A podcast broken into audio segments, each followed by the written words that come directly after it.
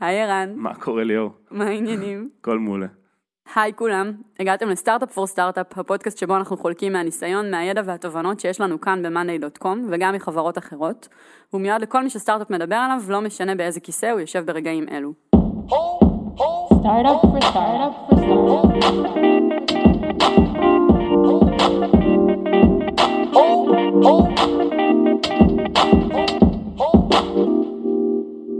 אז ביום חמישי שעבר, שזה בדיוק שבוע מהיום, נשלחה הודעה בתפוצה לכל החברה על ידי אחד המעצבים הוותיקים שלנו, אה, ובה הוא מספר על פיצ'ר חדש שיצא, שעלה לאוויר בגרסה פנימית שלנו. וזה על פניו עוד עדכון על עוד פיצ'ר, כן? שום דבר מיוחד, אנחנו עושים את זה לפעמים כמה פעמים בשבוע. אה, אבל בפועל היו שני דברים יוצאי דופן בהודעה הזאת. הדבר הראשון הוא שהפיצ'ר הזה נגע באחת מהשאלות היותר מהותיות במוצר שלנו, אה, בדרך שבה מתקיימת שיחה בין אנשים שונים בפלטפורמה. אה, והדבר השני הוא הדרך שבה הפיצ'ר הזה עלה לאוויר. מדובר בפרויקט שצוות קטן של ארבעה אנשים, שהוא צוות ספונטני לחלוטין, אה, פיתח במשך חודשיים בלילות, ואני אגיד מילה קצת אה, חמורה, אבל בסתר. אז הדבר הזה עשה גלים בחברה, והתכנסנו כאן היום כדי להבין קצת יותר טוב את הפרויקט הזה. מה עמד מאחורי ההחלטה להקריב לילות לטובת פרויקט צידי, איך בכלל הגענו למצב הזה, האם זה טוב, האם זה רע, מה אפשר לעשות אחרת. ולטובת העניין, כמובן שכאן איתנו היום שניים מתוך ארבעת האנשים שפיתחו את הפיצ'ר הזה. יבגני קזינץ, שהוא מעצב בחברה כבר למעלה משנתיים, וארנון ניר, שהוא מפתח בחברה למעלה משנתיים. זה היה יבגני והיה ארנון. היי ליאור. אהלן ליאור. כיף שהצטרפתם, אפשר גם להגיד שזה אולי הפרק הכי ספונטני שאנחנו עושים עד היום. באמת זיהינו שיש משהו מעניין לדבר עליו, ותודה שזרמתם ככה. זה הפרק הראשון שאנחנו עושים ארבעה אנשים. נכון, וזה הפרק הראשון שאנחנו עושים ארבעה אנשים, היום הגעתי מוקדם כדי להתקין את המיקרופון הרביעי, אז באמת פרק כבוד. ערן, אז לפני שככה יבגני וארנון ייתנו את הגרסה שלהם לסיפור, תספר רגע מה, מה קורה אצלך כשאתה רואה שעולה לאוויר פיצ'ר חדש, ואתה לא בדיוק חלק מהרודמפ. אז החוויה שלי הייתה כזאת, ארנון ביום שני, שבוע שעבר, שלח לי הודעה בערב, תשמע, אני צריך להראות לך ולרועי משהו מחר. אוקיי, מה, תן לי קצת פרטים? לא, בואו נשב מחר, נתפוס אתכם כמה דקות. זה כבר היה נשמע מסתורי. ואז במהלך היום, ביום שלישי, הוא שלח לי שוב הודעה, אתם יכולים לבוא כמה דקות? אוקיי, משהו פה נשמע מוזר. נכנס לחדר, בחדר יושבים יבגני ארנון, תום, שעוד מפתח בפלטפורמה, ואריאל, שהוא מפתח iOS, אצלנו בחברה, כבר גם נמצא ותיק בחברה, ולפטופ מחובר למסך, ואני רואה שם גם שורות של קוד, שזה היה הדבר הראשון שנתקלתי בו, ואני ורועי מתיישבים, ואנחנו לא מבינים מה קורה, כאילו, מה זה הסיטואציה הזאת. ואומרים, תקשיבו, אנחנו רוצים להראות לכם משהו. ואז הם פותחים את מאנדיי, אצלנו בגרסה המקומית, ומראים לנו מערכת שיחה חדשה, שלמה, שהם בנו מאפס, עובדת, מתופעלת, כאילו ממש מוצר שלם. ובאותה שנייה שראיתי את זה, הם התחילו להדגים מה זה עושה, עלו אצלי המון המון המון רגשות, כאילו, מעורבים. כמו מה למשל? מה מעורב? וואו, זה צריך לו המון המון context, כן? כי... תכף ניתן את ה context. כן. למה מעורב? דבר ראשון, לא ידעתי שהדבר הזה כאילו בכלל קיים, שהם עבדו על זה, זה כאילו מצד אחד, וואו, כאילו overwhelming כזה של איזה פיצ'ר שבחיים לא שמעתי עליו ולא לא, לא, לא ראיתי את זה קורה בכלל, אז מצד אחד כזה, וואו, כאילו המון פיצ'רים, אני צריך להבין מה קורה פה, וזה היה משהו שונה שבחיים לא ראיתי בפלטפורמה שהם בעצם בנו. מצד שני כזה, רגע, מה זה, מתי הם עבדו על זה, כאילו על חשבון מה זה, כל המחשבות האלה האינטואיטיביות שבאות, למה הם עשו את זה ככה, למה לא שאלו אף אחד. לא יודע, המון המון רגשות, נתחבר לזה אחר כך, כי אני אתן עוד קונטקסט, אבל באותו רגע זה מה ש... אז כמו שאומרים, נחזור אליך, ערן. כן. אה, יבגני, אז בוא נחזור רגע אחורה בזמן ונבין שנייה את, ה, את האתגר שזיהיתם, בסדר? כי באמת צריך לתת קצת קונטקסט כדי להבין אה, כמה גדול וכמה משמעותי הפיצ'ר הזה שפיתחתם. אז תן לנו קצת קונטקסט. אז הקונטקסט הוא, היי לכולם, פעם ראשונה שאני מדבר היום. אז הקונטקסט הוא כזה שלפני בערך, הנושא הזה בעצם של תקשורת ב-Monday הוא מאוד מאוד קרוב לליבי, כי בערך לפני חצי שנה או משהו כזה התחלנו לעבוד על, אה, על הנושא הזה והוא תמיד כאב לי כי כשהייתי צריך לדבר עם אנשים בתוך מאנדיי, כאילו תמיד יכלתי לעבוד ולהיות בסינכרון ובאמת לקדם את כל הערכים שאנחנו אה, עושים בתוך העבודה. אם הייתי צריך אז הייתי רואה את כל העבודה של כולם על הבורד אה, והיה קל לזהות מי עובד על מה ולתקשר בתוך העבודה. אבל אם הייתי רוצה לדבר עם מישהו, אם הייתי רוצה לפנות למישהו, אז היה לי מאוד קשה. ואיפשהו למה היה זה לך כאב קשה? לי. למה היה לי קשה? כי התקשורת זה קצת, צריך לתת לזה קצת background על המערכת שלנו. התקשורת שלנו שיש לנו בתוך מאנדי, בעצם יש משימה, וכשאתה נכנס לתוך המשימה יש לך מין פיד כזה שאתה מדבר שם. בעצם אתה מגיע לשם ואז אתה כותב על המשימה הזאת, ומי שרואה רואה את מה שכתבת, ואז הוא בא ומגיב לך. הוא מגיב לך וככה מתפתחת שיחה. כלומר, התקשורת היא תמיד בהקשר של משימה נכון, מסוימת. היא תמיד היא תמיד בהקשר, קונטקסטואלית, כן. אני חושב שזה העניין. היא נכון. יפה, היא היא תמיד אוריג'ינטד מקונטקסט, נגיד של משימה או פרויקט, אה, ולא מקונטקסט של בן אדם. אה, בדיוק, ל- לשם אני בגדול חותר. אני, אז תמיד הפריע לי, כי כאילו, אתה רוצה שנייה, אתה עובד על משהו, אתה רוצה להגיד משהו למישהו שיושב שתי שולחנות ממך, ואז אתה אומר, אוקיי, איך אני הולך אה, להגיד את זה? אוקיי, אני ארשום לו במאנדיי. ואז אתה מתחיל לחשוב בהקשר למה בעצם הדבר הזה שאני רוצה להגיד לו. ואז אתה אומר, וואי, זה פחות מתאים למשימה הזאת, ובאיזה בורד אני אשים את זה? ואז המוח שלך עושה את התעלול המהיר שיש לנו במוח, הוא מוצא את הדרך הכי קלה לעשות את הדבר הזה. שזה לקום מהכיסא וללכת לקום מהכיסא, לדבר לבוא איתו. אליו ולהגיד לו בעצם, תעשה את זה ככה, ולחזור לשולחן שלך. וזה מאוד הפריע לי, כי המון זמן אנחנו מנסים אה, לפצח את הדבר הזה, כי עבודה בין אנשים, בהמון מקרים כשאתה עובד בצוות או עם עוד אנשים זה תקשורת טובה.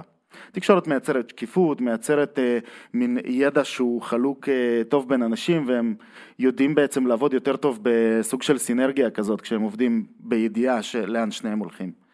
אה, וזה משהו שלא היה, וזה כאב לנו. אה, כן, אני חושב שכמו שיבגני אמר, באמת זה היה איזה משהו שהרבה מאוד זמן אצלנו בחברה אה, התקשינו לעשות בינינו לבין עצמנו בתור אנשים שבעצם משתמשים במוצר עצמו, אה, ואנחנו בעצם ביום יום מרגישים איך זה לנהל את הדברים שלנו שם. וכמו שיבגני אמר, כבר אצלנו ועם תהליך הגדילה שלנו ראינו שמפעם שבאמת כולם במרחק נגיעה מאיתנו מסוגלים לתקשר אחד עם השני, לא הרגשנו את הכאב הזה מאוד מאוד אה, באופן רציני. אז uh, פתאום זה הפך להיות עם uh, הגדילה שלנו וכמות האנשים, והתפזרנו על פני קומות, ופתאום... ויבשות. לה... יבשות, אז uh, פתאום uh, לתקשר אחד עם השני נהיה כבר אתגר מאוד גדול שפעם uh, לא חווינו אותו. והרגשנו שיותר מתמיד, שתמיד היה לנו ברור שאנחנו צריכים איכשהו לקחת את המוצר למקום שיהיה יותר קל לתקשר. אה, היה לנו ברור שעכשיו זה הזמן, אה, כשאנחנו מרגישים את זה ואנחנו בעצמנו חווים את הכאב הזה, ואם נביא איזשהו פתרון, אה, אנחנו נרים את המוצר למקום אחר, לחזית אחרת, ול, ובעצם נאסוף עוד עוד ועוד לקוחות שבעצם יכול המוצר לפנות אליהם ולפתור להם הרבה מאוד מהבעיות. אה, ובאמת התהליך שעשינו זה לייצר משהו ש... שיוכל בעצם להשתלב בתוך מאנדיי ויהווה איזושהי תפנית חדשה בעלילה. ויצ... רגע, ארנון, אנחנו עדיין ממש רחוקים ממה עשיתם בפועל, חכה שנייה. אה, ערן, זה נשמע כמו בעיה מאוד טבעית, זאת אומרת, מאוד מאוד ברורה מאליה. איך זה שזה לא משהו שהוא סופר תפור ברודמפ ל-2019 וברור לכולם מתי אה, פותרים אותו? אוקיי, אז, אז עכשיו אני רוצה לקחת אותנו במנהרת הזמן אה, טיפה אחורה, וזה אני חושב גם מתקשר לכל החיבור הרגשי, החיבור הרגשי שיש לנו לנושא הזה, כי מאנדיי, מה שהיה נקרא The Pulse, לפני שלוש שנים שאנחנו, שאני ורועי התחלנו את החברה, אז המוצר היה תקשורת. זה מה שהוא היה, זאת אומרת, זה המקום שממנו התחלנו. ואחד הקונספטים שבעצם, אה, זאת אומרת, תמיד רצינו לנהל חברה, תמיד רצינו להתחבר לתהליכים, אבל הדרך שבה התמודדנו עם זה בגרסה הראשונה של המוצר, הייתה באמצעות תקשורת. והקונספט מאחורי התקשורת, הכיוון שאנחנו הגענו ממנו זה באמת תקשורת קונטקסטואלית, זאת אומרת, היה לנו את הפולסים, מה שיש לנו היום, שהם היו מצע לתקשורת. וזה היה בדיוק בתקופה שהחברה עברה איזשהו תהליך של product market fit, היה לנו מעט מאוד לקוחות, והמוצר היה טוב ולא טוב. אני חושב שגם הזכרנו את זה בחלק מהפרקים הקודמים, אבל אה, לקוחות לא ימצאו אותו כמו שצריך, והיה לנו מאוד מאוד קשה למכור אותו, כי זה היה מאוד nice to have. ומה שהחברה עברה מאז, עשינו בעצם אה, מעין פיבוט קטן, אבל הוספנו את השכבה של ה board, את השכבה של הניהול, אבל לא נפטרנו מכל מה שעשינו עם התקשורת, אנחנו בעצם שמנו את התקשורת מעל השכבה של הניהול, זאת אומרת ה boards נועדו לניהול, ובתוך הבורד זה היה אפשר לנהל תקשורת בתוך הפולסים, באותו אופן שהיה אפשר אה, לנהל בעבר. וזה משהו שאנחנו סוחבים איתנו מאוד מאוד עמוק, ארבע שנים. אני ורועי חשבנו על זה המון, ופיתחנו סביב זה המון, ויש לנו המון, לי יש המון תיאוריות סביב תקשורת ואיך היא צריכה להיעשות, וזה אחד הדברים הכי עמוקים שיש לנו פה בחברה, שהם אה, בליבה שלנו, כאילו מאוד מאוד עמוק. אה, אז מצד אחד יש פה דיסוננס, יש פה איזשהו פיצ'ר כזה שמלווה אותנו ארבע שנים, שחשבנו עליו בכיוון מסוים, שהוא טבוע במוצר וב-DNA של החברה, מצד שני, אנחנו מאוד רוצים לפתח את זה ואנחנו מרגישים שזה לא מספיק טוב היום, גם בשבילנו, גם בשביל הלקוחות שלנו, ואני מרגיש שהייתה פה איזושהי תקיעות, או איזשהו דיסוננס בין אה, שני הדברים לאורך תקופה מאוד מאוד ארוכה. אני רק רוצה להוסיף על זה שצריך רגע גם להתחבר לדרך שבה אנשים כן אוהבים להשתמש במוצר שלנו, ומכל שיחה שאי פעם ניהלתי עם לקוח שלנו, עם משתמש, תמיד היכולת לדבר בתוך קונטקסט היא דווקא משהו חיובי שעולה. הרבה פלטפורמות אחרות שהן תקשורת נטו, כמו וואטסאפ, כמו סלק ב- ב- בעולם העסקי, אה, לפעמים החוויה שם היא חוויה של תקשורת שאין לה בכלל קונטקסט, כן? זה הקצה השני, ומשם תמיד, לשם אף פעם לא רצינו להגיע, או משם תמיד נמנענו מלהגיע, כי בסביבת עבודה חשוב לדבר על דברים של עבודה, ו- ו- ו- וזה מקצר תהליכים, וזה מפקס, אז יש הרבה דברים מאוד טובים שקורים ומתאפשרים, בזכות הדרך שבה תקשורת נעשית עד היום בפלטפורמה. אני רוצה רק אה, להוסיף משהו בהקשר שנאמר קודם, אה, לגבי תהליכים, לעומת אה, בעצם קונטקסט של תהליכים ושיחה דרך תהליכים שקורים אה, אה, בחברה, אל מול אה, תקשורת בין אנשים, ואני חושב שהרבה פעמים שאני יושב אה, עם רן, רועי, או... כל מישהו אה, אה, בחברה, אנחנו מדברים המון על זה שהחברה רוצה לקחת את זה למקום, בעצם זה הייחוד שלנו, שאנחנו בעצם תחת קורת גג יש לנו בעצם אנשים, ולא רק אה, משימות ותהליכים, ובאמת נוצר בעצם באמת דיסוננס כזה, שמה יותר חשוב, או לאו דווקא מה יותר חשוב, אבל איך אני בעצם משלב את השיחה שלנו, לאו דווקא רק על תהליכים. ו... או את מה הכלי משרת, את ואת מה- האנשים או את. המשימות. בדיוק, ו... וזה משהו אישית שבער בי, שפתאום אני אומר, אנחנו מאוד מתגאים בזה שזה, יש אנשים סביב הדבר הזה, ולא רק תהליכים, ואיך זה לא מפוצח, איך לא, איך אין לנו דרך בעצם לתקשר בין אנשים, אני שנייה רוצה לדבר עם המעצב, שייתן לי איזשהו דיזיין למשהו, אני צריך או לקום, או לצאת לאיזשהו אה, טול חיצוני שאנחנו משתמשים בו, ו... כי אין לנו מקום לעשות את זה בתוך המוצר שלנו. אז אה, באמת, לעומת זאת, היה באמת את הקושי הזה, שהאם אנחנו לוקחים את כל הדברים הטובים שיש בניהול תהליכי, שזה בעצם הכל חשוף לכולם, כולם יכולים להיכנס בכל קונטקסט שהוא ולראות בעצם מה קרה ולהיות מעודכנים. זה באמת היה איזה קונפליקט עצמי שלי היה, אבל היה לי ברור שצריך איכשהו לפתור את זה.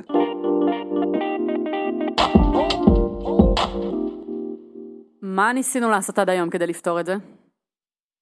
אמ, אז ככה, בגדול היה לא אחד ולא שתיים ניסיונות לפתור בעצם את התקשורת. אני חושב שזה התחיל בעצם ב task force שארנון הוביל, אמ, זה task force שהיה לו תזה מאוד ברורה באותו רגע, הם באו ואמרו אנחנו חושבים שיש תקשורת והיא טובה והיא מעולה, אבל האנשים הם עובדים בעיקר על ה board והם בכלל לא יודעים שיש תקשורת אה, בתוך המשימות.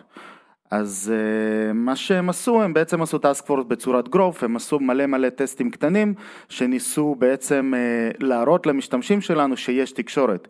הם ניסו בכל דרך אה, הכי קטנה לבוא ולתת פוקוס, לשים tooltip קטן על ה pulse, או השדה של הכתיבה לתת לו יותר פוקוס, שאנשים יזהו את זה ויכתבו יותר. אמ, רק, רק להדגיש את זה, מה שהמטרה שלנו הייתה בעצם במסגרת ה task force הזה, זה להשתמש בכלים הקיימים שלנו במוצר כדי לתקשר, ובעצם אה, האמנו, התזה הייתה זה שבמידה ואנשים בעצם יכירו את זה ויבינו שיש את התקשורת הזאת, אז בעצם יעשו את זה הרבה יותר, ובעצם תהיה גדילה משמעותית, וואנס מישהו הכיר ו, וראה שיש את הדרך הזאתי, פתאום כל החברה תהיה, יהיה איזשהו אפקט כזה שאחד אה, מתחיל שיחה, אז כולם יהיו סביב השיחה הזאת ויתחילו לתקשר. זה בעצם היה התזה שלנו. מאוד ברור שמכיוון שאנחנו יושבים כאן כרגע שהתזה הזאת היא אה, הופרכה, נכון? אה, בגדול כן.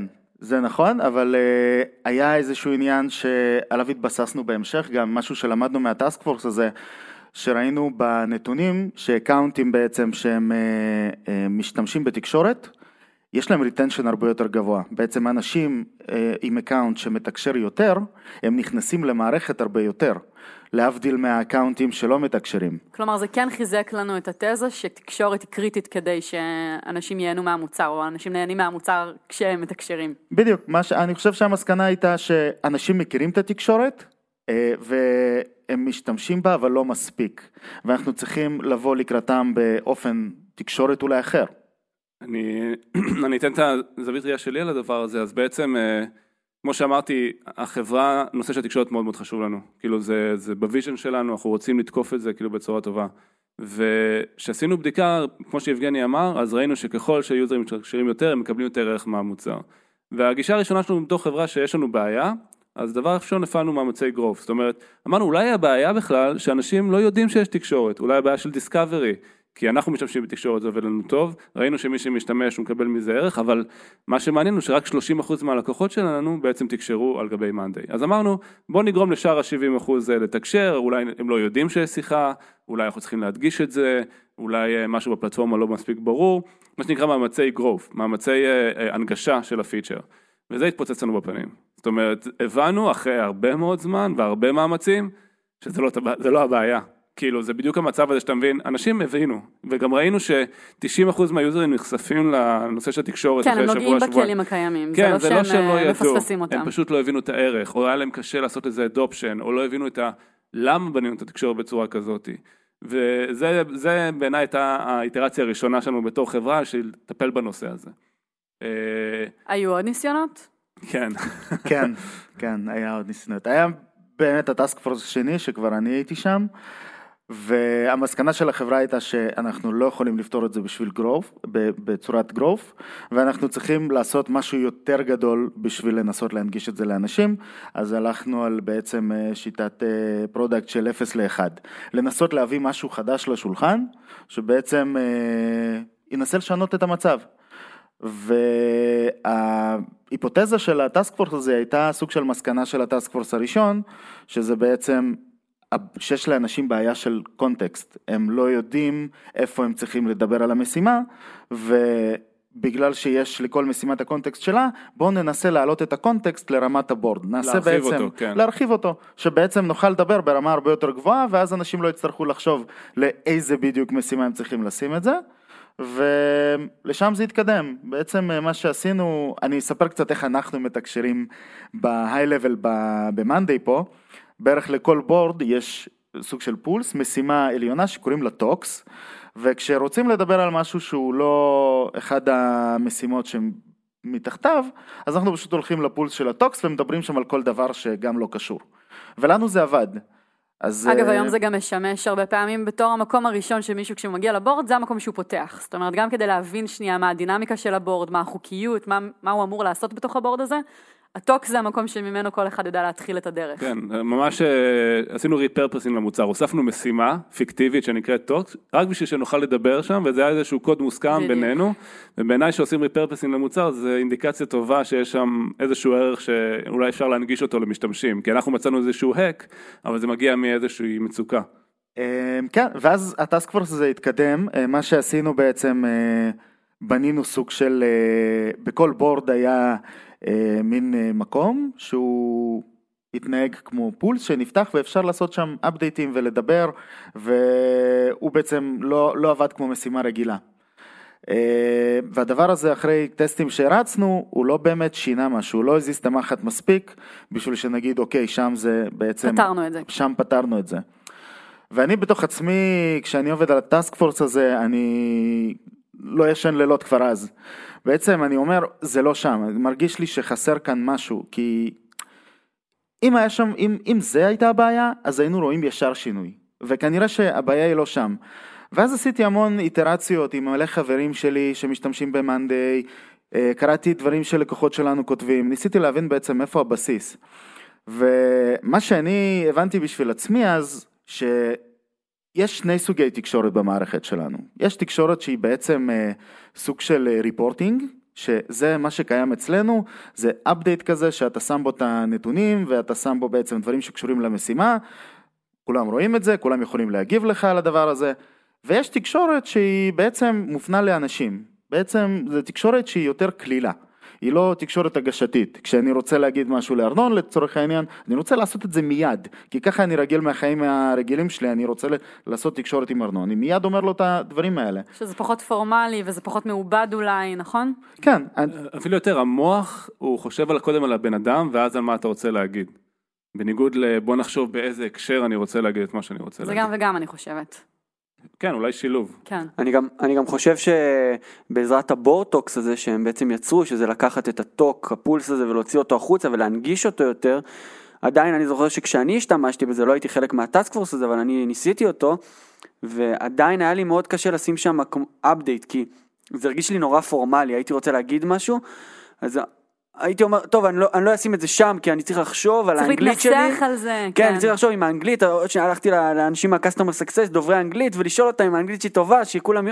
כי זה הרגיש נורא, שיש לו משקל כשהוא שם. שזה מאוד מעניין מה שאתה אומר, כי בסופו של דבר זה מעכב את העבודה. בדיוק, ולא זה- מקליל אותה ולא מאפשר אותה, אלא ממש הופך לגורם מעכב בדרך. בדיוק, זה הרגיש לי כמו שאנחנו עושים, באמת, כמו שיבגני אמר בריפורטינג, שאנחנו, אה, כמו שדיווחנו, כביכול אני חוזר להתחלה, שדיווחנו על הפיצ'ר פיצ'ר החדש, אז אתה רושם וחושב ואומר ועושה, וישבנו והחלטנו מה לרשום, זה, זה באמת האפדייטים שנרשמים שם לרוב, ולא אהלן יבגני, בוא אני צריך עיצוב כזה או אחר, בוא נקפוץ לצהריים, או בוא דברים, אה, תהליכים שאנחנו עושים בחברה שהם, אה, שהם יותר אה, כלילים, ו, ובאמת זה היה קשה, כי, כי זה עיכב אותי, הרגשתי שזה מעכב אותי, אז הבנתי שזה עוד לא שם, כאילו, שזה, שזה הבעיה.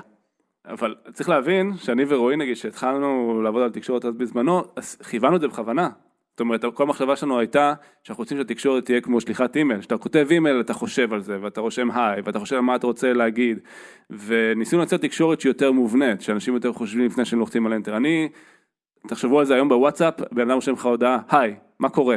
אה, מה כמות שלומך?" הרעש שוואטסאפ מייצר זה משהו שכולם מסכימים עליו היום. כן, שבע הודעות בשביל להגיד משהו, ואנחנו רוצים לייצר תקשורת יותר כבדה טיפה, של אה, עם, עם בולד יותר ואיטליק, מחייבת. ויותר מחייבת ויותר כן. פורמלית, כי אמרנו אחרי זה, אנחנו רוצים שמי שיעבור על התוכן, יהיה לו קל לצרוך את זה. וגם כשמישהו באמת מייצר הודעה, עוד פעם דווקא כן בחזרה לדוגמה של ארנון, הוא כן יצטרך לחשוב פעמיים לפני שהוא שולח הודעה ועכשיו מפריע למישהו אחר בעבודה נכון. שלו לצורך העניין. כנראה ש... שאנחנו מחפשים פה את דרך האמצע, כי... אני חושב שהתהליך הזה הוא מעולה, והרבה פעמים הוא משרת אותנו, כמו שאמרנו בהתחלה, שבאמת כשאתה מעלה לשם איזשהו אפדייט ואתה רוצה שאנשים יראו, אז, אז באמת יש חשיבות לזה שזה יהיה נוסח טוב, ושזה יהיה טוב, ושיבינו בדיוק מה כתוב, ולמה זה שמה, ולא סתם להפריע, כי זה גם מופיע אצלנו באינבוקס, וכולם יכולים לראות ולעקוב אחרי הדברים, אבל הרבה מאוד פעמים אני לא, זה לא מה שאני מחפש, ובאמת זה מה שעשינו, כביכול אנסנו את, ה, את הפיצ'ר הזה, אה, להיות משהו שהוא לא. ו... זה במקרה הטוב, במקרה הרע פשוט יצאנו מהפלטפורמה. בוא. נגיד את זה כמו כל אה, סטארט-אפ, אתם יודעים, אה, כש...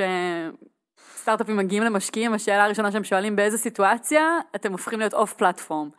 אז אצלנו יש case study מאוד ברור למתי אנשים עוזבים את הפלטפורמה, ולפעמים בדברים שדווקא היה נכון אולי, וזאת בעצם התזה שאנחנו בוחנים. האם נכון לייצר את התקשורת הזאת בתוך הפלטפורמה שלנו?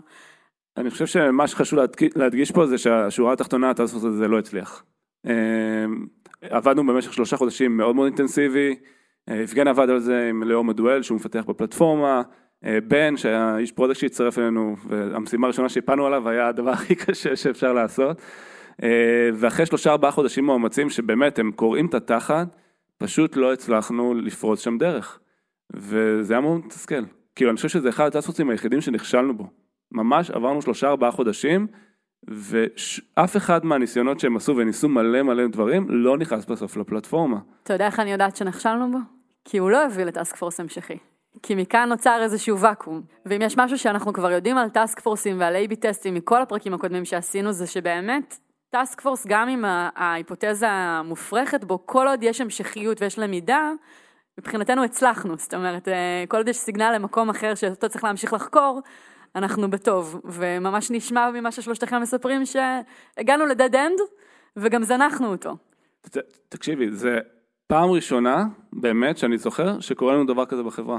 שאחד, אנחנו מאוד מאמינים בכיוון, שתיים, אנחנו רואים שזה אפקט מטורף על היוזרים שכן מתקשרים, איך זה משפר להם את השימושיות במוצר, שלוש לא הצלחנו, זה כאילו לא קורה, אנחנו... ארבע ביי, עוד פעם. ארבע ביי, זה, זה הטראומה, כן. טראומה שפשוט עצרנו, וזה לא קורה.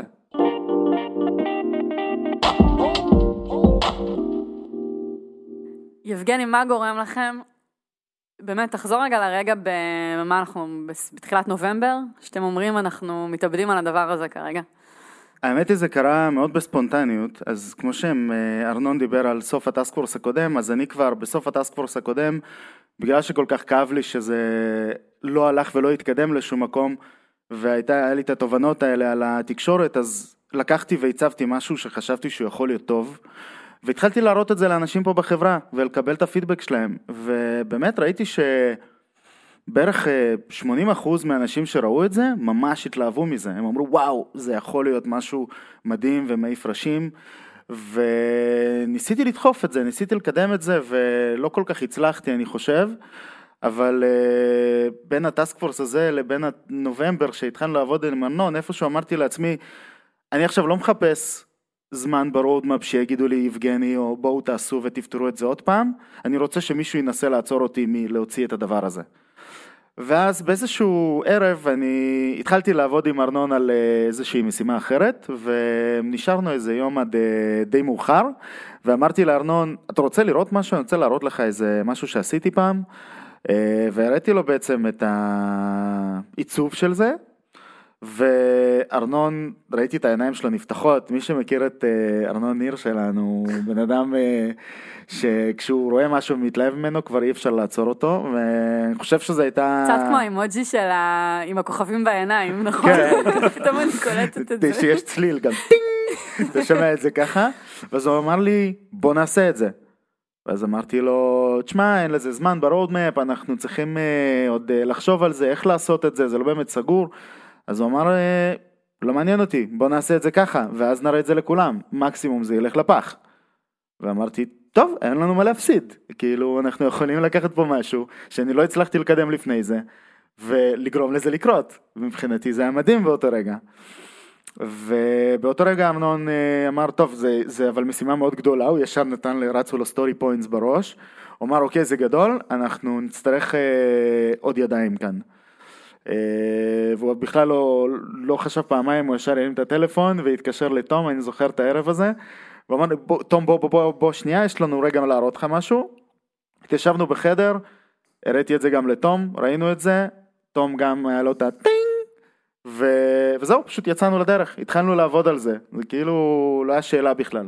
אני חושב שמה שהיה מיוחד פה, שכשישבנו שלושתנו, וגם תום ראה את זה וגם אני, ויבגני זה כבר התבשל אצלו הרבה זמן, היה לנו ברור שהדבר הזה הולך לצאת, כאילו באותו רגע, אם יש לי את הפרויקטים שאני אומר אולי זה לא יצא, אולי, כאילו לא, לא עניין אותי, אמר, כמו שיבגני אמר, אמרתי מקסימום זה לא יעלה, לא, אני את הדבר הזה עושה, כאילו בית דין לא יעזור, כאילו זה יצא מקסימום שזה לא יצליח, אבל אני חייב לתת לזה ניסיון ופעם אחת להוריד את זה מהגב של כולנו כי הדבר הזה הרבה מאוד התבשל והיה דעות לעשות, לא לעשות, אמ, אמרנו עושים את זה, כאילו לא משנה מה, עושים, פשוט שעלה הרבה פעמים דברים שצחקנו ואמרנו מה יחשבו על זה שאנחנו עושים ואולי לא נעשה את זה כי זה ייראה לא טוב, אמרנו אני ויבגני ותום אמרנו לא אכפת, מקסימום יפטרו אותנו, כאילו לא, לא אכפת לי, כאילו במקרה הכי גרוע אני הולך עם הלב שלי, כאילו אין, אין סיכוי שאני לא, לא עושה את הדבר הזה.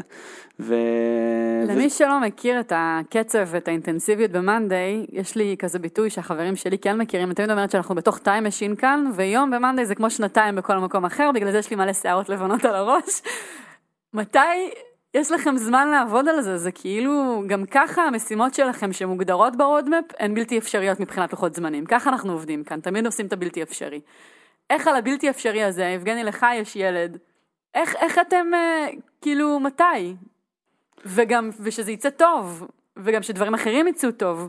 אז uh, באמת זה אתגר, כי אני חושב ש... והרי אתם יודעים שאתם גם נכנסים לאיזושהי פינה שהיא סופר מורכבת, אז זה חייב להיות מאוד טוב כדי שזה יצליח. ברור שאתם לא הולכים לעשות את זה על הדרך. נכון, זה באמת גם לאורך הדרך תכף נדבר על זה, אבל היה קונפליקט מאוד גדול מתי לצאת עם זה, שזה יהיה מספיק בשל, אבל עדיין זה POC, שאנחנו לא אמורים לייצר מוצר שלם, אז, אבל כל הזמן יבגני, אני זוכר, כאילו, זה תמיד הקונפליקט בין מעצב למפתח, שמפתח רוצה מאוד מהר להגיע ל production, מעצב תמיד רוצה שזה, כשזה יגיע ל production זה יהיה מאוד וואו, אה, כדי שאנשים יאהבו את זה. אז תמיד יש את הקונפליקט, אז אני זוכר שאני ויבגני דיברנו יחד עם תום, ובהמשך גם אריאל הצטרף אלינו, שתכף נדבר על זה, אבל יבגני משך כל הזמן שזה יהיה וואו, אני משכתי שזה יגיע ל production, ובאמת זה היה קונפליקט גדול. היינו נפגשים כל פעם אחרי העבודה, היינו מסיימים סביבות 6, 7, 8, לא משנה מתי שהיינו מסיימים את היום עבודה, ונפגשים אצל מישהו, ועובדים עד איזה 3, 4 בבוקר, וכל פעם היה חשוב לנו שיום למחרת, אה, אנחנו עושים איזשהו אינקרמנט רציני בדבר הזה, שלא נגיע למצב שאנחנו נתקעים ו... ועושים משהו שכאילו לא, לא, לא מתפתח, שנרגיש כל הזמן שיש איזושהי התקדמות, כדי שיהיה לנו drive. זאת אמירה מדהימה בעיניי, כי אנחנו מדברים, שוב שנייה ערן, נחזור אליך, על אזור שהוא תקוע במוצר, וארנון כאן בא ואומר, אנחנו לא משנה מה, רוצים לייצר פה התקדמות. עזוב שנייה לפתור, עזוב שזה יהיה הפתרון הנכון, בוא נייצר איזשהו ביט של התקדמות, איפה, איפה זה פוגש אותך?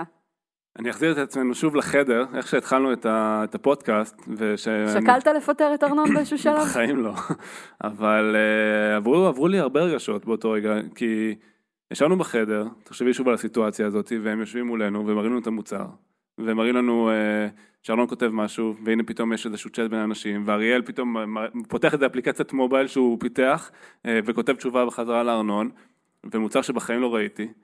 ועברו לי כל כך הרבה רגשות באותו רגע בראש, כאילו מצד אחד, לחץ, כאילו ראיתי פתאום משהו שהוא אני לא מכיר, שהוא שונה לחלוטין מכל מה שעשינו עד היום במוצר וכל הגישה שלנו לגבי תקשורת. פתאום רגע, מה הם עשו את זה כזה, לא יודע, לא, לא כעס, אבל בעצם כזה, למה הם לא דיברו עם אף אחד, יש לי מלא מה להגיד על תקשורת, לרועי יש מלא מה להגיד על תקשורת, כל המטענים שאנחנו מגיעים איתם. זאת בדיוק הסיבה כנראה שלא דיברו איתך על זה. אנחנו תכף מגיעים לזה, כן. מצד שני הרגשתי גאווה, כאילו הייתי גאה בהם שהם עשו את זה, הייתי גאה בהם ש... שהם כאילו אמרו fuck it, אנחנו, מה שחשוב לנו זה החברה ואנחנו רוצים לדחוף קדימה, הייתי גאה בהם שהם עשו את זה on top על מה ש...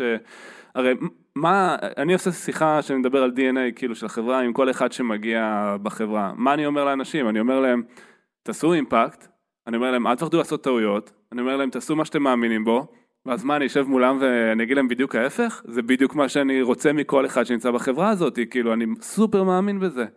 אבל הדיסוננס הזה שעבר לי באותו רגע במוח, אני לא ידעתי איך להגיב, באמת, זה היה כזה סערת רגשות, ובאותו רגע גם הבנתי שאני חלק מהבעיה, כאילו, כי, רגע, הם עושים משהו טוב, הם מאמינים בזה, ואני מחזיק כנראה הרבה מאוד דברים אה, אצלי, ואני והחברה בתור איזושהי בבואה של הדבר הזה, ורועי, והבנתי שיש לי צד מאוד משמעותי ביצירה של הדבר הזה, של הסיטואציה הזאת אה, בתוך הדבר הזה. אה, כי הבנתי שאולי המקום הזה שאני ורועי זה הבייבי שלנו שהתחלנו איתו, התקשורת, ואנחנו מאוד מחוברים לזה רגשית, וכל המוח שלנו מכוות לחשוב בצורה אחת לנושא הזה, אולי יצרה פה איזשהו עיוות בחברה, אולי התאהבנו יותר מדי במה שעשינו, אולי אנחנו כבר לא מסוגלים לחשוב בקונטקסט אחר. אולי פחדתם גם. בטוח שפחדנו, הלחץ הזה, זה, רגע, עשינו איזה משהו שעובד, עכשיו הכי נורא שגם זה איכשהו גם עובד בחברה שלנו, אז אין לנו גם, אנחנו עיוורים לזה לחלוטין. יש יתרון לזה שמשתמש במוצר שלך וחיסרון, הרבה פעמים זה מייצר איזשהו blind zone כזה שאתה לא רואה את הבעיות שיש במוצר כי אתה משתמש בו, מכניסים אותה לאיזשהו קונטקסט שקשה מאוד לצאת ממנו, ומה שהם עשו, הם שברו את זה. הם כאילו אמרו, אוקיי, כל מה שעשיתם עד עכשיו לפח, כי לא בקטע שלילי, בוא נחשוב על זה לגמרי אחרת, לגמרי אחרת, כאילו אני בכלל, לא משנה איזה increment הייתי עושה על מה שעשינו בעבר, לא הייתי מגיע לדבר הזה, אולי ב increment האלף. הם אמרו בוא, נתחיל מאזור אחר לגמרי של, ה, של המקום הזה. אה, זה לא היה פשוט. אני חושב גם זה שלא סיפרנו לאורך הדרך, ואני חייב לציין לטובה את תום, שכאילו כל הזמן החזיק אותנו, כי אני כזה, ככל שזה מתקדם, אתה רוצה לספר, להראות, וכבר נהיה מוצר, אתה מתלהב, יש הודעה מפה לכאן, אתה רוצה, אתה רוצה להראות את זה, כאילו, שאנשים ירגישו, ככה אנחנו במאנדי, הכל שקוף, כולם מי שעובד, אתה יכול להביע דעה, להגיד מה אתה חושב, וזה נשאר אצלנו בבטן, וכאילו, אף אחד לא, אף אחד לא מרגיש את זה. אז אני ויבגנו לפעמים רצינו להוציא את זה, להראות, אולי נראה, אולי גם לעוד בן אדם נראה, נקבל דעה. תום כל הזמן החזיק אותנו, לא, לא, לא, אל, אל, אל, תראו, ואני חושב שזה היה דבר מאוד מאוד חשוב, כי זה שלא הראינו, ובאמת בגלל כל החששות במקרה הזה, אני חושב שהוביל לזה שזה יקרה. ואני יודע שיש עם זה חוסר הסכמה קצת מכל מיני אנשים, כי זה באמת לא התהליך שלנו, אבל במקרה הספציפי הזה, בגלל שצ'אט זה מילה גסה פה במאנדיי, וזה עולה כל הזמן ויורד ועולה ויורד, וכולם מדברים על צ'אט, אבל לא עושים צ'אט. היה לנו איזשהו offsite שישבנו כל החברה, כל מילה, משפט שני מכניסים צ'אט, אבל עדיין מורידים את זה. כן. תק- תקשורת, כן, איזושהי תקשורת, אני קורא לזה צ'אט, כי אה, בזמן האחרון יש הרבה הייפ סביב צ'אט אצלנו, אבל לאו דווקא זה חייב לבוא בתצורה של צ'אט, אבל איזושהי תקשורת בין אנשים. ובעיניי אה, זה שלא, שעשיתם את זה כאילו בסתר, אפשר לזה לקרות. נכון. כי מה שאני עכשיו מסתכל, אני מסתכל על זה בצורה לגמרי כנה, אם הייתם מראים לנו את זה לאורך הדרך, עם המוקאפים או משהו חצי עובד, התגובה הראשונה שלי הייתה, רגע, רגע, חכו שנייה, בוא נעשה את זה מסודר, בוא נדבר על זה, אבל פתאום לראות את זה עובד, ואני חושב שזה מה שניסיתם לייצר פה, זה שינה לגמרי את החשיבה, כי כשאתה רואה את זה בתוך המוצר, אתה רואה את זה עובד, ואתה רואה אנשים משתמשים בזה, לי זה שינה את הפרספקטיבה לגמרי. יבגני, איזה אבל מחירים בכל זאת אולי שילמתם על זה שעשיתם את זה בסתר? אמ, איזה מחירים? אה, תראי, היום הזה שערן מספר אה, מהצד שלו, הוא היה גם אה, סערת רגשות מצידנו, כי זה שעשינו את זה בסתר, זה כאילו יצר אה, את הדבר הזה להיות הבייבי שלנו. אה, ואז כאילו זה היה באמת ה unveiling הזה, והאמת היה לנו המון דיונים על איך אנחנו מציגים את זה לחברה. זה התחיל מזה, כי פתאום כש... עם כמות הפיתוח והסתר, גם באה ההתלהבות שלנו תמיד עלתה, עלתה, עלתה, ואז הגיע היום שאנחנו קבענו לעצמנו שאנחנו מעלים את הדבר הזה, ואז אמרנו, רגע, איך אנחנו מעלים את זה? מה עושים עכשיו? אוקיי, יש לנו את זה. אה, ואז התחלנו לדבר, והגיע הרגע הזה שאמרנו, בואו נעשה לזה אנביל, ואמרנו, זה פחות טוב, כאילו, כי אוקיי, ידענו מה היו ההשלכות של זה, ידענו מה זה יכול לייצר. וברגע ש... ברגע אחד אמרנו מה שנעשה פשוט נפתח את זה יום אחד ונשלח בתוך זה הודעה לכל החברה. ואז באמת אה, מה שציפינו שייתנו לנו פטישים על הראש שיבואו יבואו ידברו איתנו אה, ואיפשהו השתפנו עדיין לעשות את זה אז אה, באמת כינסנו את הישיבה הזאת וראינו את זה קודם כל לערן ולרועי ורצינו לקבל מהם את הפידבק שזה לא יהיה כזאת מכה. מה שכן אני חושב שהיינו יכולים לעשות יותר טוב זה אולי בזמן שאנחנו עובדים על זה, גם בסתר, זה להעלות את הנושא הזה בחברה אה, בשיחות מוסגרות עם אנשים אחרים, בשביל להבין מהם כל מיני נקודות, ואולי כבר אה, לקחת את הנקודות האלה וכן להטמיע אותם בפנים. אנחנו עשינו את זה על עיוור רק על מה שאנחנו מאמינים, בלי להתחשב בכל מיני דברים אחרים. אני חושב שזה היה מאוד מחזק אותנו, כי המון נקודות לא התייחסנו אליהן, איך הדבר הזה יכול להיכנס אסטרטגית לחברה, לטווח הארוך, שאם היינו מתחשבים בזה בתהליך והיינו מראים את זה בשלב שכאילו חשבנו על זה כבר, אז אולי זה עוזר לנו גם בהצגה של זה בסוף. לקבל עוד דעות זה דבר שאנחנו מאוד מאוד אוהבים פה במסגרת טאסק פורס ואנחנו יושבים עם המון המון אה, אנשים, אנשי מפתח אני אקרא לזה, לאו דווקא אה, שמובילים צוותים או דברים כאלו מבחינה ניהולית, אלא שמפתח שהם אה, נוגעים ביום יום בדברים מסוימים. שרק אה, עוד פעם, כדי להבין איך זה עובד במאנדייז, אנשי מפתח יכולים להיות בגדול כל אחד מה-170 כל מי אחד. שעובדים בחברה. לגמרי, זה יכול להיות, אה, העניין. יכול להיות מכל, מכל כל צוות, ראש שהוא, מכל- אה, זה, זה יכול להיות כל אחד מאיתנו, פשוט אם הוא נוגע בנקודה שחשובה ל task force כדי לקבל איזשהו מידע נוסף שקשה לו לקבל מעצמו. אז, אה, אז בעצם מה שאני חולק על זה שזה פשוט היה יוצר אצלנו, בגלל שגם עבדנו על זה בסתר באיזשהו מקום ולא עשינו את התהליך הרגיל, אז זה היה מביא אותנו לבלבול ו... ציינתי את זה מקודם שהיה חשוב לעשות increment כל יום, זה לא סתם, לא סתם אני חופר על זה ולא סתם אני אומר את זה, כי היה לזה מאוד פוטנציאל ל, ל, בעצם להיעלם לאורך הדרך, כי אנחנו לא מראים לאף אחד, אנחנו מקבלים פידבק, אז אם לא היינו יוצרים increment ועושים אותו ומאוד חדורי מטרה, אז זה היה נאבד לדעתי, זה היה פשוט נעצר כי הוא לא עולה ולא היינו יודעים, אז היה חשוב לנו להבין מה המטרה. גם אם היא לא הכי נכונה, גם אם אחרי זה נצטרך לקחת את הקוד הזה ולשנות אותו, וגם אם את המוצר לשנות אותו, הבסיס היה ברור לנו מה הוא צריך להיות, ובגלל זה החלטנו שאנחנו מתאבדים על זה, ולא משנה מה, זה מה שאנחנו עושים. אז מה בעיניך המחירים ששילמתם על הדרך שבה פעלתם? אה, היו כל מיני מחירים, קודם כל זה באמת במסגרת הרגילה אה, היינו מקבלים יותר דעות ואולי המוצר היה יוצא יותר טוב, אז באמת אה, דבר נוסף שזה עשה בחיי היום יום שהיינו די פוקוס על זה וכמו שיבגני ציין אנחנו במסגרת task force כרגע task force אחר שהוא עוסק ב layout של המערכת אה, והוא טאסק פורס גדול בפני עצמו עם מלא מורכבויות ובגלל שעבדנו עד מאוחר אז היינו קמים בבוקר אמנם באמת זה היה on top of הדברים אבל אי אפשר להתעלם מזה שזה תכלס פגע בנו באיזשהו מקום, כי היינו בפוקוס על זה גם, ולאורך, לפעמים היינו מדברים ועושים כזה התכנסויות אה, פה ושם על הדבר הזה במהלך העבודה, אה, כי לא היה לנו... גם פגענו באיזשהו ערך בחברה שיש לנו של אה, core first, שאנחנו קודם כל מטפלים במה שאנחנו התחייבנו אליו, ואחר כך אפשר לעשות דברים, אבל לגמרי. האם יש מקום לדברים שהם מעבר לקור בדרך שבה אנחנו עובדים היום? האם הם היו יכולים להגיע לזה באיזושהי דרך אחרת מנקודת המבט שלך? כן, כאילו אין לי ספק שככל שאנחנו גדלים בתור חברה, אז אנחנו צריכים יותר לסדר דברים, יש תהליכים יותר מובנים. אמנם יש המון פלקסיביליות בתוך טאסק פורס, אבל אולי אנשים רוצים לעשות דברים מעבר, אולי הם חושבים שהתעדוף של מה שהגדרנו עכשיו בתור הטאסק פורסים הכי חשובים הוא לא נכון. ואז באמת אני אומר, רגע, אבל אנחנו מתקדמים נורא מהר, יש להם full time job רק לעשות את מה שהם עושים, ואיפה המקום ליצירתיות ולהוסיף עוד דברים. אה, בעיניי זה טוב שיש קצת כאוס, אז אולי מחתרת זאת הדרך היחידה להגיע לזה. לא, אז, אז אני... היו פה task force-ים שנולדו מתוך רעיון של אנשים. אה, דוגמה שירלי שעובדת על task force שנקרא crossboard, שהיא הגתה את הרעיון, היא דחפה את זה, היא הכל, פשוט עשתה את זה מסודר. זאת אומרת, היא שכנעה את שאר האנשים. שירלי מנהלת מוצר אצלנו. שירלי שהיא product manager. כן. אה, אני חושב שפה היה משהו טיפה יותר עמוק, כי אולי בנושא אחר אם ארנון ויבגני היו באים ואומרים אנחנו רוצים לעשות לעשות בנושא X, היינו אומרים יאללה סבבה רוצו על זה בלי שאני יודע מה זה וכן לשמור את הממד של הכאוטיות, אבל אני חושב שבמקרה הספציפי הזה של התקשורת, אז היה פה דברים הרבה הרבה הרבה יותר עמוקים שמנעו מזה לעבוד בצורה הזאתי, והם היו חייב בעיניי, אם לא היו עושים את זה כמו שהם אה, עשו את זה, היינו עדיין תקועים היום באותה נקודה. עכשיו אני רוצה להגיד עוד משהו קטן, שיעשה closure על השיחה הזאתי, אה, אני ורועי יצאנו מהשיחה בלי תשובה ליבגני וארנון. ו- ואריאל ותום. אנחנו צריכים לחשוב על זה. ואנחנו, אני ורועי התווכחנו במשך יום שלם. כאילו, לא שכל אחד לקח צד, אבל זה טוב, זה לא טוב. מה זה אומר, מה זה לא אומר. כאילו, מה ההשלכות של זה יהיו, איך החברה תיקח את זה, מה, איך הם ייקחו את זה. כאילו, היינו בכאוס.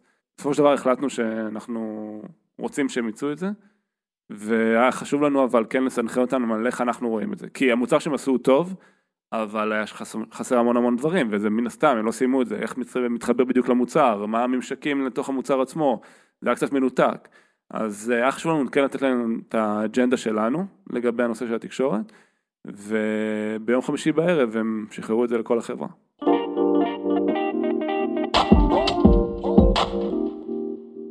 אנחנו תמיד מדברים על KPIs בכל הקשר כאן בחברה, אה, על זה שמודדים כל דבר שאנחנו עושים. איך, איך מדדתם את עצמכם בתוך הסביבה הסודית הזאת שיצרתם, כדי לאפשר אה, התקדמות נכונה? אני חושב שבמסגרת של זה, בגלל שזה גם עוד לא יצא ללקוחות, אנחנו רק זמן מאוד קצר אנחנו זה אצלנו, אז uh, התחלנו למדוד את זה בתוך החברה, כי זה קצת שונה, כמו כל התהליך הזה שהוא שונה, אז גם זה שונה מבדרך אבל כלל. עוד לפני שהוצאתם את המוצר לחברה, אני שואלת. כי... איך החלטנו בעצם ש... כן, בתוך טאסק פורס אנחנו תמיד מדברים על סיגנלים שהם שוב, ש, שזה מאיזשהו מפגש עם המציאות הדבר הזה קורה. אז לאורך הדרך באמת לא מדדנו כמו בדרך כלל שאנחנו עושים. אז אולי זה עוד אה, מחיר זה עוד ששילמתם. חיסרון, ללא כן. ספק. ללא ספק זה עוד חיסרון וככל שהתקדמנו זה גם מה שהזכרתי מקודם שבאמת לא ידענו מתי לעצור האם אנחנו מגיעים למוצר שלם מדי או איפה אנחנו עוצרים כי בדרך כלל בטאסק פורס אנחנו מעלים בשלבים איזשהו MVP שהוא נורא רזה ומקבלים עליו סיגנל ואז אנחנו יודעים אם אנחנו בכיוון או לא בכיוון בכלל ואז אנחנו יודעים לשנות uh, כיוונים. פה לא היה לנו זה חיסרון באמת די גדול כי אנחנו אה, יכולנו גם להמשיך לעבוד על זה ארבעה חודשים באותו כיוון והיינו אולי גונזים ארבעה חודשים אה, מהחיים סתם. אה, אז באמת זה חיסרון שהיה, לא, לא היה לנו איזשהו KPI כמו בדרך כלל שאנחנו ברור לנו מה אנחנו מודדים ו, ואיך אנחנו מודדים. פה האמנו באיזשהו משהו, שזה באמת כבר, אה, הוצאנו מהלקסיקון שלנו פה במאנדי אמונה, כי אנחנו לא מאמינים לזה, אנחנו מאוד data driven ואנחנו מאוד, הכל, הכל מושתת על הדאטה, והאם משתמשים, לא משתמשים, באיזה תצורה משתמשים, כמה פעמים במהלך השבוע וכן הלאה. וזה בעייתיות שהייתה לנו פה והיינו צריכים להתמודד איתה והחלטנו שאנחנו, ה-KPI שלנו זה להגיע במועד מסוים, בזמן, ל production ובכמה שיותר קצר כדי שכמה שיותר מהר זה יהיה בתוך החברה כדי שנרגיש ונוכל בעצם אה, לפ- לפתוח את זה מחדש ו, ונוכל לזהות את הבעיות ולשנות את הכיוון הזה כמה שיותר מהר אבל בלי תהליך רגיל כמו שעשינו עד כה שזה לאורך הדרך בצורה מאוד מסודרת. אלא נגיע עם איזשהו MVP שהוא טיפה יותר עמוק אבל uh, כמה שיותר מהר ל production. זה היה ה-KPI. בעצם ה-KPI, אם אני יכול uh, למסגר אותו כזה, זה בעצם זה שהגדרנו לעצמנו כל פעם מה האימפקט שאנחנו מייצרים מיום ליום. כל פעם שהיינו נפגשים אצל תום או אצלי, או בחברה עצמה בסוף ב- בלילה, הגדרנו כל יום מה יהיה יום למחרת במוצר הזה. ופשוט מה שמדהים היה שהצלחנו לעמוד כל פעם מיום ליום ואם זה קוד ריוויו שאנחנו עושים אז זה היה קוד ריוויו קשוח והיינו עושים את זה בערב ובלילה או ביום למחרת בבוקר מוקדם אז כל פעם עמדנו בזה וזה היה חשוב כי אחרת שוב כמו שאמרתי מקודם זה היה מתמסמס.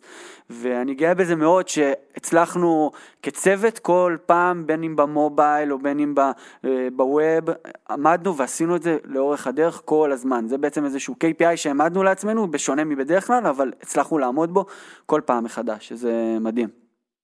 כן, היה גם קצת overflow uh, כזה של הדבר הזה, גם כששחררנו את זה אפילו באותו יום חמישי, אז uh, תום ואריאל, הם, uh, היה להם קשה פתאום לשחרר ולוותר, הם ידעו שהיה לנו עוד כמה דברים שאנחנו כן רוצים לעשות, אז הם עוד uh, המשיכו לעשות את הדברים האלה טיפה, עד שזה כרגע טיפה יותר נעצר, ועכשיו זה נמצא אצל האנשים.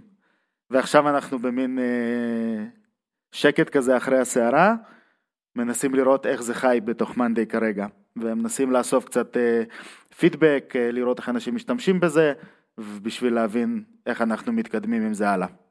אמ, אחרי אותו יום חמישי, שהמוצר שוחרר, אז אה, חשבתי על זה המון בסוף שבוע, על, על כל הסיפור הזה, ועל אמ, הדברים החיוביים שלו, על הדברים השליליים שלו, ואחת ההחלטות שקיבלנו בעצם הייתה, יש לנו כל יום ראשון בבוקר אמ, פורום של כל החברה, אנחנו כזה מסתנכרנים, פותחים את השבוע, ועם כל השיקולים אמרתי שבעיניי הדבר הכי חשוב זה ש... דבר ראשון, היה פה דבר מדהים. כאילו, אחרי שהסתכלתי על כל הפרמטרים, אמ, הייתי, דבר ראשון, גאה בצוות הזה ובאנשים, ברוח שלהם, ואני חושב שזה מסר אדיר לחברה. ופשוט באנו, דיברנו על הרבה דברים, ואז כולם ידעו ששחררנו את ה communication, ו... וכולם גם חיכו לראות מה... מה תהיה התגובה. מה התגובה, זאת אומרת. אה, והבאנו את יבגני, ארנון, אריאל ותום, הם עמדו מול כל החברה, ואמרנו כמה אנחנו גאים בהם, ואיזה עבודה מדהימה הם עשו. פשוט כולם עמדו ומחאו להם כפיים בטירוף. כי זה פשוט מדהים, כאילו מה שהם עשו, איך הם פרצו את הדרך ואיך הם לא ויתרו, ואיך הם לקחו את הקושי הזה והפכו אותו להזדמנות. ואני יכול להגיד בעיניי שכבר ניצחנו בשני דברים. אחד, אני חושב שהם מבחינת culture, values לחברה, הם בדיוק מה, מה שאנחנו מייצגים ומה שאנחנו רוצים לבנות פה, וזה תרם המון, ואני סופר גאה בהם על זה. ודבר שני, שזה ממש קונקרטי למה שהם עשו, אני היום והחברה היום ורואה היום במקום אחר לגמרי. כאילו אני פתאום רואה את הvalue של זה, אני יכול להתחיל לחשוב מהמקום הזה, אפשר להתחיל לבנות את ה... זה לא מושלם, יש שם עוד הרבה מה לעשות, זה עוד לא, אנחנו, צריך להגיד, אנחנו מדברים מתוך זה, אולי בניגוד לדברים אחרים שכאילו פיצחנו אותם ואנחנו תמיד מדברים עליהם ברטרוספקט, אנחנו, אני לא יודע מה יהיה הגורל של הדבר הזה, כן, going forward, אם זה יתפוס, לא יתפוס, כרגע זה פנימי אצלנו לחברה, אנחנו עוד לא שחררנו את זה לקוחות, אבל אני יכול להגיד משהו אחד בוודאות, לי זה שינה את התפיסה והחשיבה, ואנחנו יכולים לגדול מתוך המקום הזה שהם יצרו, שמכל סיטואציה אחרת לא היינו מסוגלים uh, לעשות את זה. אז בעיניי זה ניצחון אדיר uh, בשתי חזיתות כבר. ערן, שאלה אחרונה ככה אליך, כדי שהדבר הזה לא יהיה לחינם, כן צריך לתת לזה עכשיו attention מסוים. זאת אומרת, אמרת בעצמך שזאת רק ההתחלה, ועכשיו צריך, אה, צריך לעשות פה עוד הרבה עבודה. איך, איך אה, גורמים לזה לקרות? מה, מה הוחלט בהקשר הזה? אז אה, אין מה להחליט, אנחנו, הטאספורס הזה הולך להמשיך, כי אין ברירה, ואני רוצה שהם ימשיכו. יש לנו עכשיו איזשהו ריליס גדול בעוד שבוע שהם צריכים לסיים, אבל מעבר לזה אנחנו רוצים להמשיך את זה ולתת להם עכשיו את הזמן והאמצעים במסגרת העבודה שלהם. אמ, ואני חושב שכל החברה מאחוריהם בשביל לגרום לזה לקרות, אז אה, זה הולך לקרות. אה, ואנחנו הולכים לנצח עם זה, אין לי ספק. יבגני ארנון, אם יש מישהו שמאזין לנו עכשיו ושואל את עצמו איך אפשר לקדם יוזמות בסביבת העבודה שלו, הנה אולי זה שם הפרק שלנו. אם יש לכם טיפ לתת לו, להם, לנו. אמ, כן, אני חושב ש... אם יש לכם משהו שאתם מאמינים בו באמת, וכאילו כואב לכם שהדבר הזה לא פתור, אתם פשוט תתחילו איכשהו לקדם את זה. לא משנה באיזה כיסא אתם באמת יושבים, אם אתם מעצב, מתכנת, אה, customer success, product, פשוט תתחילו לעשות דברים שיכולים לקדם את זה, לדבר על זה עם אנשים, להציף את הנושא הזה לאנשים, ואולי יהיו עוד אנשים גם שיתחברו אליכם, וכל חברה באמת עובדת שונה, ולא בכל חברה הדבר הזה היה עובד. אבל במידה ויש לכם אפשרות, אז תעשו את זה, כי בסופו של דבר זה כיף מאוד, כאילו גם לעצמך וגם לחברה בסופו של דבר לראות יוזמות כאלה, אה, ופשוט לא לפחד, לא לפחד ולהתחיל לעשות את זה בכל דרך אפשרית שיש לכם. יש לי גם איזשהו טיפ שאני חושב שאני לאורך הדרך לקחתי אותו, שאף פעם לא להסתכל רחוק אה, מה יקרה בעוד שנה מהדבר הזה, אלא כי זה משהו שגורם משתק. לך, משתק, כי אתה, במיוחד בסיטואציה שלנו עם ה communication, שזה משהו שהוא מאוד מורכב לחברה, וברור שכל פעם הסתכלתי טיפה רחוק מדי, אז אמרתי, להסתכל רחוק אה, עם ה vision, כן, אבל זה דבר חיובי, אבל בנוגע לדבר הספציפי, לא לראות איך זה יהיה, ואם יאהבו, לא יאהבו, זה משהו שבאמת משתק. וכל הזמן ניסיתי לעצור את עצמי ולחשוב אה, איך אני מסתכל בעוד יום מעכשיו, עוד יומיים מעכשיו. אה, ואני חושב שזה טיפ חשוב, כי, כי להסתכל רחוק מדי לפעמים זה, זה משתק אותך, ותמיד לקבוע איזה שהם deadline-ים אה, קצרים יותר, שיובילו אותך בעצם לתוצאה. ניצחונות קטנים ניצחונות כאלה. קטנים, שאנחנו מאוד מאמינים בזה פה, ואני חושב שזה מאוד חשוב במין task force-ים שקטים כאלה, או יוזמות אה, אה, מסתוריות נקרא לזה כאלו, אה, כדי להצליח. טסק פורס שקט זה כן, אחלה... task force שקט, אה, מתחת. היית כל הפרק עם. ה task force השקט הזה?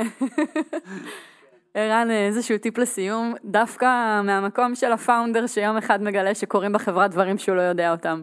אז אה, זה לא טיפ, זה יותר תובנה מבחינתי. אחד הדברים שמאוד חשוב לנו פה בקלצ'ר בחברה ושאני מאוד מאמין בו הוא לא לייצר ריכוזיות. אה, לייצר כמה שיותר אנשים שעובדים עצמאית, להביא אנשים סופר חכמים שיקדמו דברים ואני מאוד גאה בזה. והטספוס הזה אבל כן אימת אותי עם משהו שאולי כן נמצא מתחת לפני השטח. שאולי יש דברים שעדיין, לא יודע, אני ורועי או מנהלים אחרים פה מחזיקים ואנחנו מקשים בגלל שאנחנו מחזיקים אותם. אמ, ובעיניי התולדה של טספורס זה גם איזשהו קושי שאנחנו יצרנו. אולי היינו יותר מדי דעתנים, אולי החזקנו יותר מדי דברים, אולי היינו יותר מדי דעות מוצקות, וכן יש עדיין משקל למה שאנחנו אומרים, אין מה לעשות, אני לא יכול להתחמק מזה. אמ, ומצד אחד הייתי גאה בהם, על הדבר הזה שהם עשו, מצד שני הייתי כזה רפלקשן לעצמי, ללמה אנחנו כל כך נעולים על זה ולמה הקשינו כל כך הרבה. ופתאום גם נראה לי לחשוב, מה עוד אני מחזיק? כאילו, מה עוד אנחנו אולי באיזושהי קונספציה עליו, אולי עוד משהו אנחנו תוקעים, אולי עוד משהו שצריך להביא איזושהי פרספקטיבה חדשה עליו. מצד אחד, יש לי הרבה תובנות מהדרך שעברנו, ודברים שאני כן רוצה שאנשים לא יצטרכו ללמוד אותם uh, מההתחלה, אבל uh, אולי זה לפעמים גם חונק טיפה את היצירתיות. אז uh, לי זה גרם המון רפלקשן של לבוא ולחשוב שוב על החברה ואיפה יש עוד אזורים כאלה, כי בעיניי שמשחררים זה רק עושה טוב. חברים, ממש תודה שהצטרפתם אלינו גם בכזו התראה קצרה. תודה לך. תודה, תודה לך. רבה, היה מדהים. תודה, ערן. תודה תודה ליאור. תודה שהאזנתם. Start.